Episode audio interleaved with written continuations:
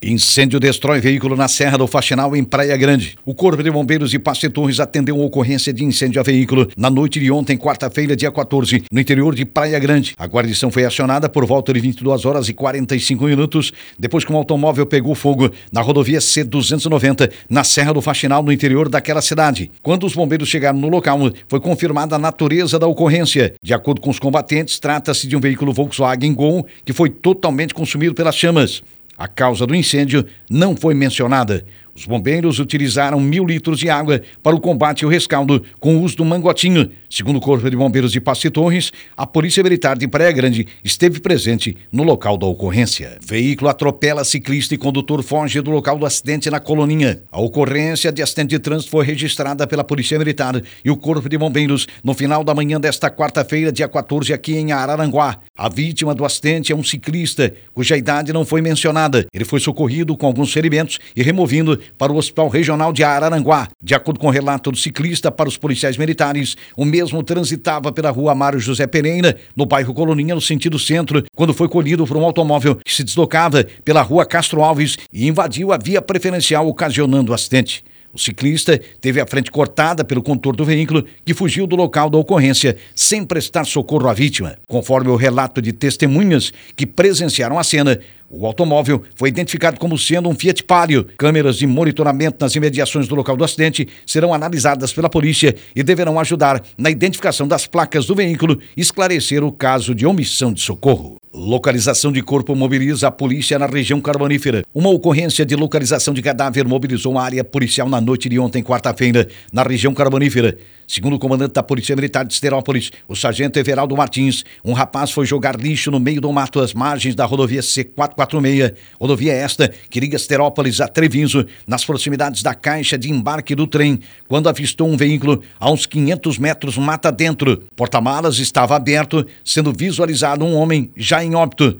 Pelas condições, a polícia suspeitou que o corpo estava no local desde a noite passada. As guarnições seguiram no local da ocorrência. A vítima não teve a identidade divulgada até agora, mas o homem tem em média 39 anos e, segundo a polícia, seria um usuário de drogas, já que resquícios foram encontrados no local. Homem com mais de 60 passagens é perseguido e preso pela polícia. Após uma perseguição policial, um homem com 62 boletins de ocorrência foi preso no início da madrugada de ontem, quarta-feira, em Laguna.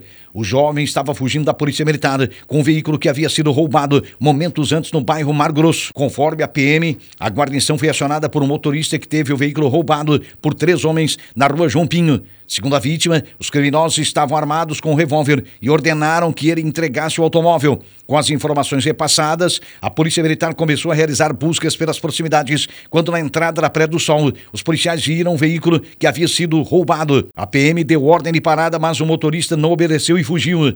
Após acompanhamento, o veículo acessou a BR-101 em direção a Tubarão. Foi montado então um cerco e nas proximidades do acesso norte de Tubarão, a rodovia federal foi fechada e com isso o veículo foi abordado. Nele estavam três pessoas, sendo dois adolescentes de 17 anos. O outro homem, de 21 anos, estava foragido do sistema prisional e havia 62 boletins de ocorrência pelos crimes de tráfico de drogas, roubo e furto. O homem foi preso e os adolescentes apreendidos e encaminhados à delegacia de polícia. Ladrões matam vaca e fogem com veículos furtados em sítio. Três caminhoneiros são sequestrados e mantidos em cárcere privado aqui no sul do estado.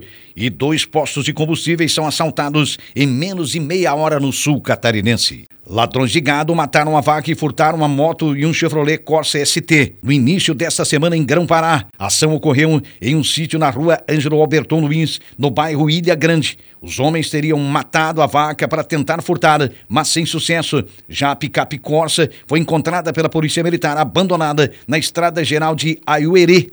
De acordo com a PM, a proprietária do sítio informou que pela manhã verificou que a casa do sítio estava arrombada tendo sido levadas uma Honda Bis ano 2005 e uma picape Corsa ano 1999. Já a vaca, segundo ela, foi encontrada caída no curral e teria sido morta a facão pelos bandidos. O facão estava ao lado do animal e sujo de sangue. Um boletim de ocorrência foi confeccionado e a Polícia Civil irá investigar o crime. Três caminhoneiros são sequestrados e mantidos em cárcere privado no sul do estado. Três caminhoneiros passaram por momentos de medo e terror entre a noite da última segunda-feira, dia 12, e amanhã da última terça-feira, dia 13. Os homens foram sequestrados, mantidos em cárcere privado e roubados em Ibituba.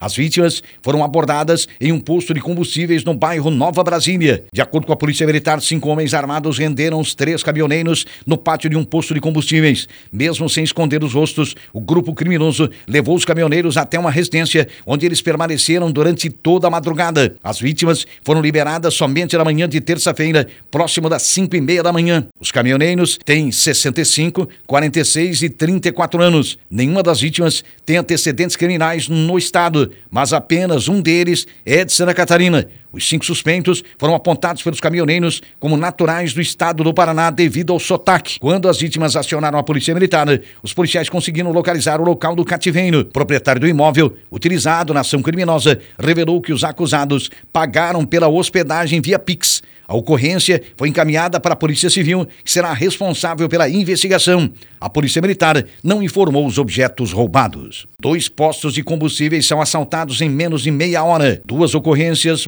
mobilizaram policiais em Tubarão na noite da última terça-feira. Dois postos de combustíveis de Tubarão foram assaltados. Os crimes foram praticados com meia hora de diferença e em um dos bairros diferentes. Pelas descrições repassadas pelas vítimas, os assaltos teriam sido cometidos pelo mesmo homem homem. Ele estava armado, usava moletom vermelho, com um capuz e máscara e teria agido sozinho. O primeiro crime foi na Avenida Pedro Zaperino, no bairro Recife, por volta de 20 horas e 30 minutos. O bandido chegou no local, anunciou o assalto e fugiu levando todo o dinheiro do caixa e um celular. Depois, fugiu em direção à catedral. O segundo crime foi praticado na rua Silvio Búrigo, no bairro São Cristóvão, por volta de 21 horas. Ali o ladrão rendeu os santistas, roubou o dinheiro do caixa e fugiu a pé. Buscas foram feitas pela Polícia Militar, mas o suspeito dos crimes não foi localizado.